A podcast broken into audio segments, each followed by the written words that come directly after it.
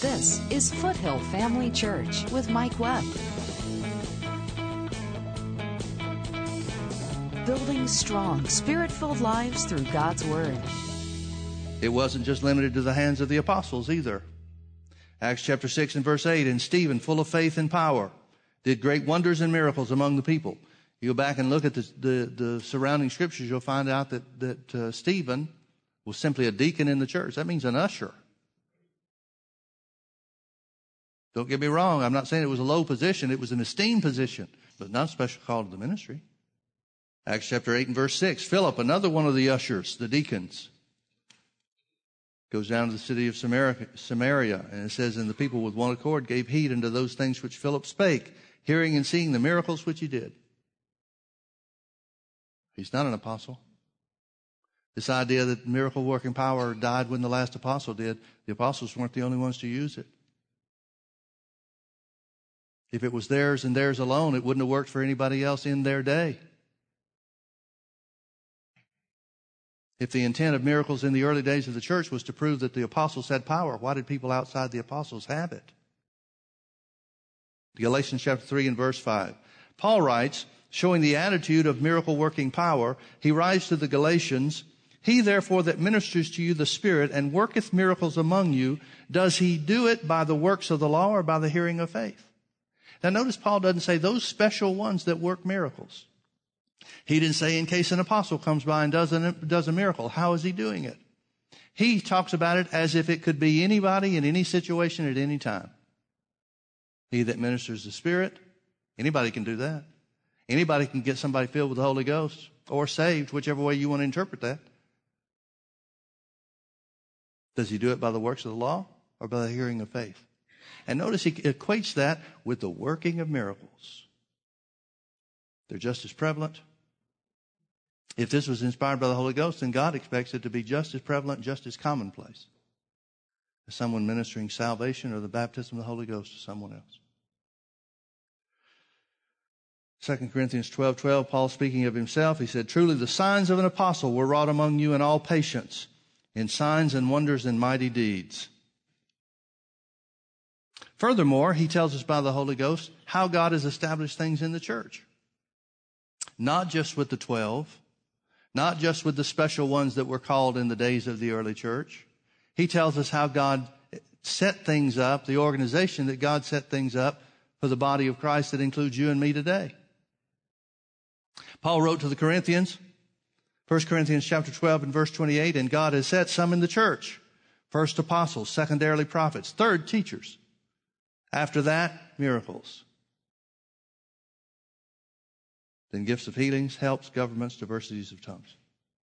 I want you to realize, folks, that the Holy Ghost said that miracles were a part of the organizational system in the church. Now, they may not be a part of the organizational system of, of certain denominations, but it's the way God set up the church. Then he tells us about miraculous works in the church and how they will operate. 1 Corinthians chapter 12 verses 7 through 11. But the manifestation of the Spirit is given to every man to profit withal. For to one is given by the Spirit the word of wisdom, to another the word of knowledge by the same Spirit, to another faith, or one translation says special faith by the same Spirit, to another the gifts of healings by the same Spirit, to another the working of miracles, to another prophecy, to another discerning of spirits, to another divers kinds of tongues, to another the interpretation of tongues. But all these worketh. Thank God they all work. But all these worketh that one and the self same Spirit divided to every man separately as he will. Now, as I said earlier, everything Jesus did was miraculous. Everything Jesus did was not specifically a miracle, but everything he did was miraculous. All of these manifestations, these nine different manifestations of the Spirit, every one of them are miraculous. They can be divided into three groups. One group reveals something, one group says something, and one group does something. Each of the operations of the Spirit, each of the manifestations of the Spirit is miraculous in nature. For example, the ones that say something, the utterance manifestations.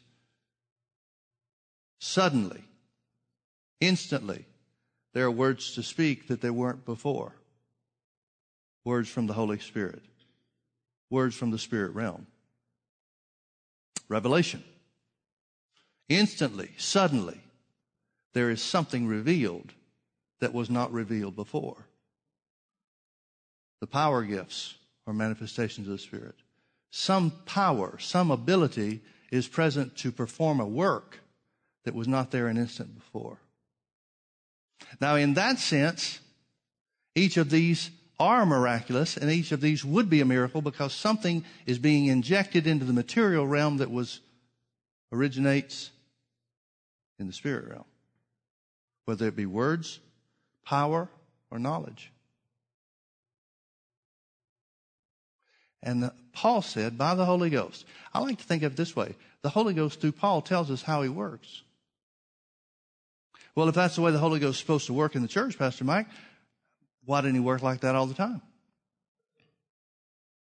Because each one of these operate according to faith. Remember Galatians chapter 3 and verse 5 where Paul wrote to the Galatians, and he said, He that worketh, that ministers the Spirit among you and worketh miracles, how does he do it? Does he do it by the works of the law or by the hearing of faith? The obvious answer is by the hearing of faith. So it takes faith to operate each of these miraculous manifestations of the Spirit. And every miracle Jesus did can be categorized in one of these three categories, one of these nine manifestations of the Spirit. Every work you see in the, in the, the written in the book of Acts about the church can fall into one of these nine manifestations of the Spirit. There's nothing that the church did that is outside of these nine manifestations of the Spirit. So if we're talking about miracles being done in the body of Christ, if we're talking about miracles being done in the church, it's going to be one of these nine manifestations of the Spirit. So what should we do? Well, I'm inclined to believe we should develop our faith in the manifestations of the Spirit. And faith comes by hearing and hearing by the Word. So what's the necessary key? Should we pray, Pastor Mike? Should we pray for the manifestations of the Spirit? Should we pray for miracles? Well, that's a good thing to do. But if that's all you do, you're not going to have any. Because God confirms His Word with signs following. God doesn't confirm prayers with signs following. He confirms His Word with signs following. If we want miracles, we're going to have to teach on miracles. If we want the miracle working power of God, we're going to have to teach on the availability of the miracle working power of God. Otherwise, there's nothing for anybody to have faith to receive. There's nothing for anybody to have faith in. Folks, I want you to see, turn with me over to James chapter 5. I, I, I hesitate, I intended to go a little bit further this morning, but I hesitate to go much further because I don't want to get part way into something and then not have time to finish it. But I want you to notice something in James chapter 5. James is writing to the church uh, from from what knowledge we have, and, and it's limited. I, I, I, couldn't stand up and say that I know that I know that I know this no matter what, but from what uh, knowledge we have of church history, the book of James is one of the first books of, of the uh, uh, New Testament. We know that James was raised up to be the pastor of the church at Jerusalem. He's the half brother of Jesus. He's not the James of the the twelve. You remember Jesus' family um, was sometimes around him, his mother particularly, but for the most part, his family didn't believe in him. There was one time where Jesus was in a certain place. Uh, it says he was in a house, and uh, word came to him uh, from somebody else that his mother and his brothers were outside, wanting him to come outside to see him. And Jesus made mention of the fact that his family were those that put the word of God first. His family the ones, were the ones that were willing to do the word and hear the word. So on another occasion, somebody came up to him, a woman came up to him and said, Boy, your mother must be something. How blessed your mother is to, for, for somebody like you to have a son out of somebody like you. And Jesus said, Well, yeah, she is blessed. But the ones that are blessed are the ones that hear my word and keep it. So Jesus, half brother James, was not a follower of his, was not a disciple of his when Jesus was here on the earth. But church tradition tells us, and I'm not sure exactly where this comes from, but church tradition tells us that Jesus appeared to James after he was raised from the dead. James got saved and then became the pastor of the church of Jerusalem after a certain number of years. You see in the beginning of the book of Acts where Peter is in charge of the disciples in the church. But by the time Acts 15 comes around, which the, when the council at Jerusalem takes place, and this is probably some 10 to 12 years after um, Acts chapter 2, when the church uh, was, the Holy Ghost was poured out and the church began to grow. Some 10 to 12 years later, James is now the pastor of the church, and everybody's coming to him for the decision. Well, he's the pastor that's telling us these things. That's the James that wrote these, this letter to the church, one of the earliest letters written. And in James chapter 5, James speaks of how the church operates. He says, Is any among you afflicted? This is verse 13. Let him pray. Going through a hard place? Pray. He didn't say, Is any afflicted? Let somebody else pray for him. That's good, but if you don't do your own praying, nothing's going to happen. Is any among you afflicted? Let him pray. Is any merry? Let him sing songs. You know, I've never had a prayer request come in and say, Pastor Mike, sing for me. God's done great things this week, and I want you to sing. No, when God comes through, everybody's willing to do their own singing. We ought to have the same attitude toward our troubles. We're willing to do our own trouble, our own praying when we're in trouble. Having, with the same confidence that God will come through and that prayer, that prayer will turn into singing. Verse 14, is any sick among you? The implication is there shouldn't be. Now, there are going to be people that are afflicted. There are going to be people that are going through hard times, but trouble should pass. I like another thing John Osteen used to say. One of the phrases used in Scripture over and over again is, and it came to pass. It didn't come to stay. Over and over again, the Scripture says, and it came to pass. Thank God it came to pass. Trouble doesn't come to stay, it comes to pass. So there are going to be times where people are afflicted, and that's when they need to pray. And there are going to be times where people are rejoicing because of great victories, and that's when they need to sing their songs. And there are going to be times where you're attacked with sickness. Is any sick among you? But it shouldn't be the normal thing. Well, what do we do? Is any sick among you? Let him call for the elders of the church. The elders of the church. The elders of the church. There is some connection with church government and healing. Why? Is any sick among you? Let him get the great medical index he can find and get the good doctors. Nothing wrong with doctors. Know a lot of them. Got a lot of them in my church. Glad of it. But is any sick among you? Let him call for the elders of the church. There is something about this supernatural organization called the church that's designed to heal the sick.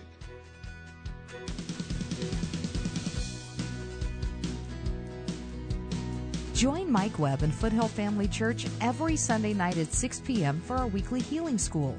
Healing school is for those who are in need of being healed from sickness in their body, as well as those who want to strengthen their faith in the area of healing. Now, whatever somebody, you or me or somebody else might think of why Jesus healed the sick, Matthew 8 17 tells us why he healed everybody that was sick. Jesus healed all that were sick that it might be fulfilled, which was spoken by Isaiah the prophet saying, Himself took our infirmities and bare our sicknesses. Foothill Family Church is in Orange County at the corner of Bake Parkway and Lake Forest Drive, just minutes off the 5 freeway. To learn more about how you and your family can connect with Foothill Family Church, simply log on to mikewebb.tv. Foothill Family Church, building strong, spirit filled lives through God's Word. And folks, as we said, everything Jesus did was a miracle. And in one sense, even the smallest, the lightest, Mark chapter 6, verse 5, for example, Jesus in his own hometown of Nazareth, it says, and he could there do no mighty work. Doesn't say he wouldn't, it says he couldn't.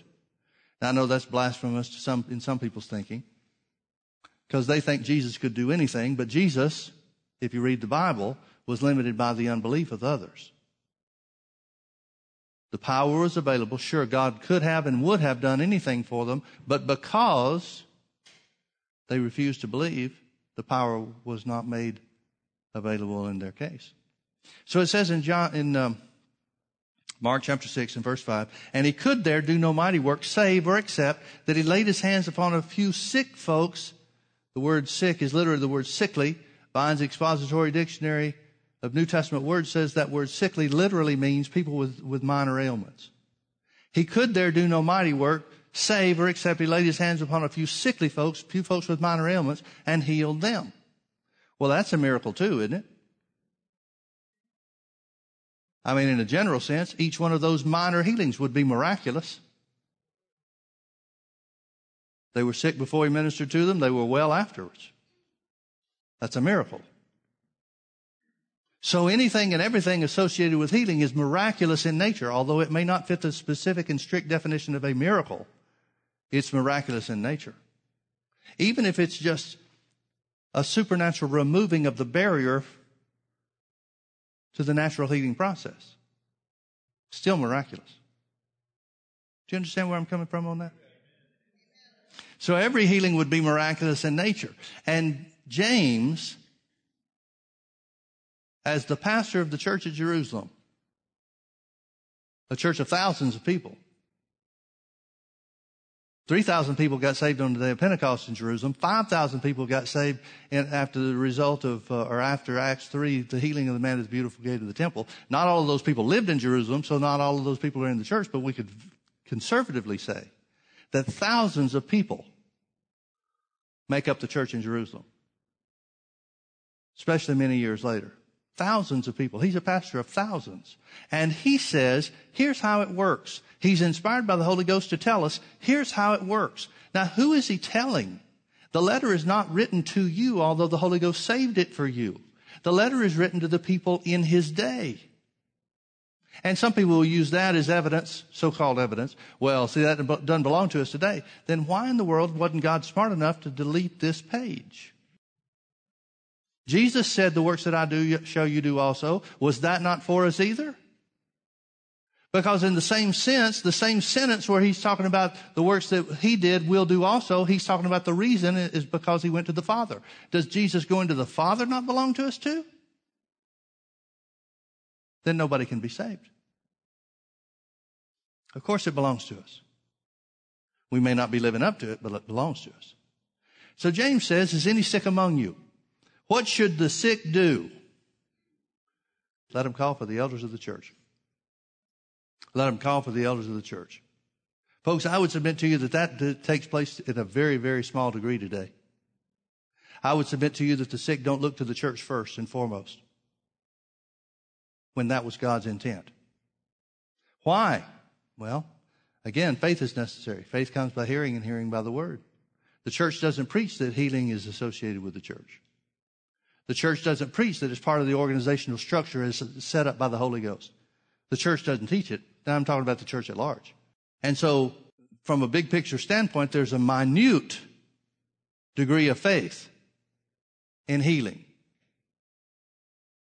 The miracle of healing. Yet James says, Is any sick among you? Let him call for the elders of the church. Let him call for the elders of the church. Now, uh, let's define elders. Elders literally means the ministry staff of the church. That's what it equates to in today's world, today's church. Whatever the ministry staff is, whether it's one pastor, whether it's a multitude of pastors, whatever it is, it's talking about the ministry staff of the church. Now notice James is not saying find somebody with a special anointing. This has to mean that it's church wide worldwide where the church is concerned. Has to mean that. Otherwise, why would he say every church should pray that they have somebody on staff or in the body that has a special healing ministry? That's not what he said. Is any sick among you? Let him call for the elders of the church. Healing is part and parcel of the church, which means that miracle power is.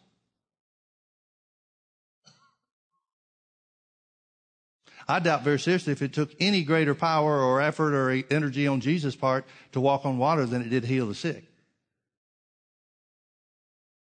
I mean, when Jesus walks on the water, see, he says, the scripture says that he saw the disciples toiling and rowing. It didn't say Jesus was sweating great drops of blood trying to stay on top of the water.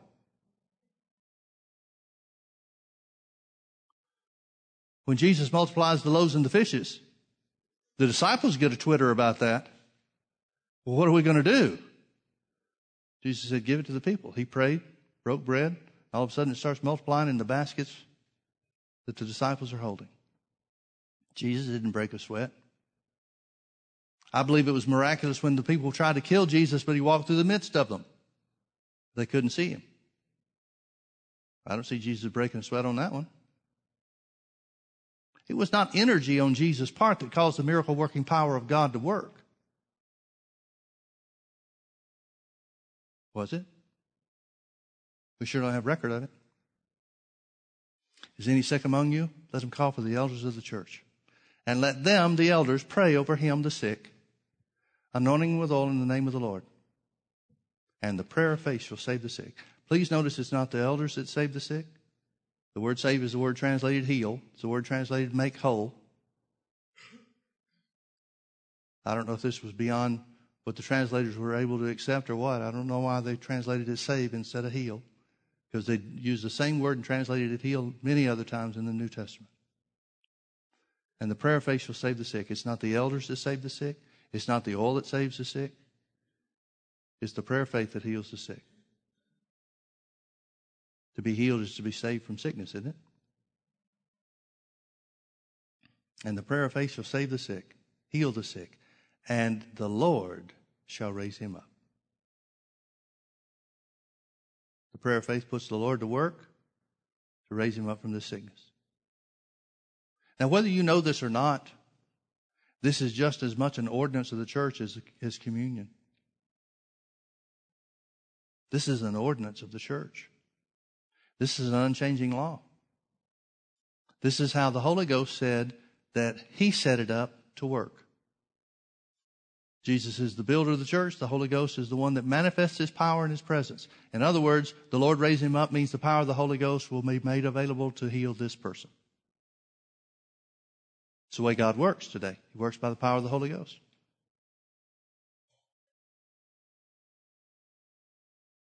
He goes even further and says, Now if the prayer of faith shall heal the sick and the Lord shall raise him up, and if, and if, everybody say if and if he has committed sins. See, some sickness, we get ourselves in some physical conditions because we don't obey the word. Sin is disobedience. There's just no way to sugarcoat that.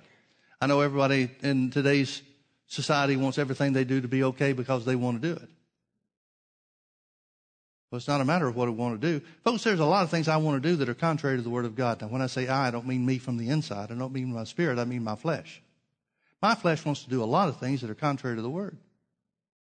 But that's not me. But sin is sin. Whether you want to call it that or not. And, and, and the idea that the church doesn't call it sin keeps it from being sin is just not true. It's sin no matter what you call it. Well, you're just judgmental. Actually, I can just read. I'm not the one making the decision. Well, you can't possibly believe in a, in a book that's thousands of years old. I absolutely believe in a thousand year old book, this thousand year old book. Boy, is the world upside down or what? Come quickly, Lord Jesus. And the prayer of faith shall heal the sick, and the Lord shall raise him up. And if he has committed sins, some sicknesses are caused by our own wrongdoing. But even that doesn't disqualify you for healing. And if he's committed sins, they shall, shall, shall, not might, not we hope so, shall be forgiven him.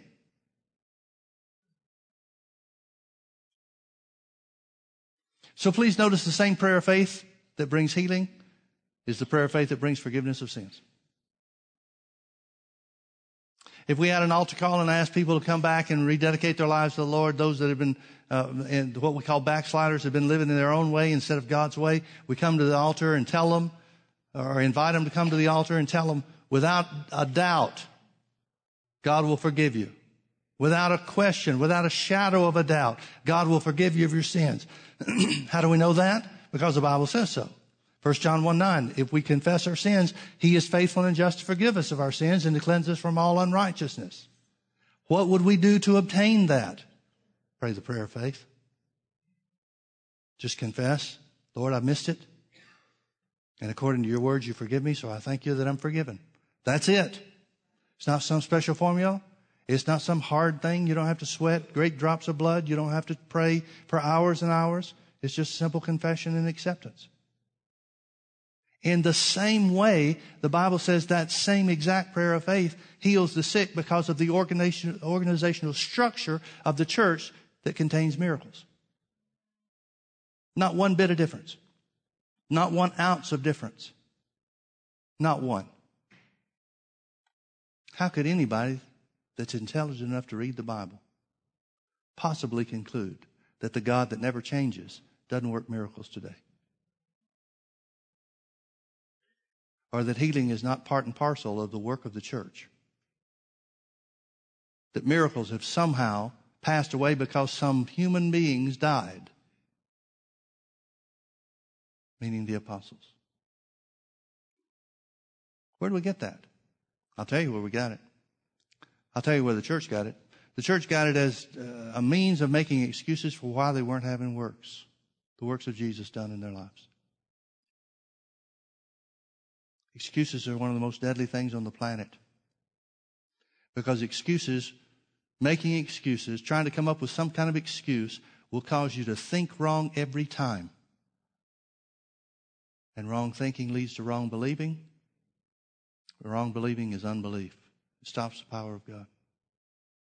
But I think as a foundation, it's more important for us to start seeing and accepting that miracles are a part of our DNA as believers. And folks, I got to tell you something. I'm not interested in doing a miracle so you'll think I'm something. I think you've got me figured out already. Whether that be good or bad. The Bible doesn't say these things so that I, as an individual, can make a name for myself. The Bible says these things so that the believers, remember, Jesus said, He that believeth on me, the works that I do shall he do also. That's not some hard thing. We've talked about that before. That's not some hard thing to do. Believing in His name is what you did to get saved. And if you are a Christian, you are a believer in His name. And therefore, a candidate to do the same works that He did whether it be walking on water, multiplying loaves and fishes, healing the sick, or even raising the dead. One work of God is the same as another because it's God that does the work.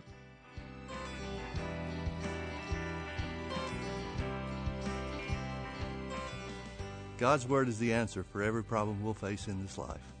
What a privilege it is to believe God and to walk by faith. Come visit us at Foothill Family Church. This is Foothill Family Church with Mike Webb. How did five loaves and two fishes grow and multiply to feed five to 20,000 people and then have 12 basketfuls of food left over? How did that happen?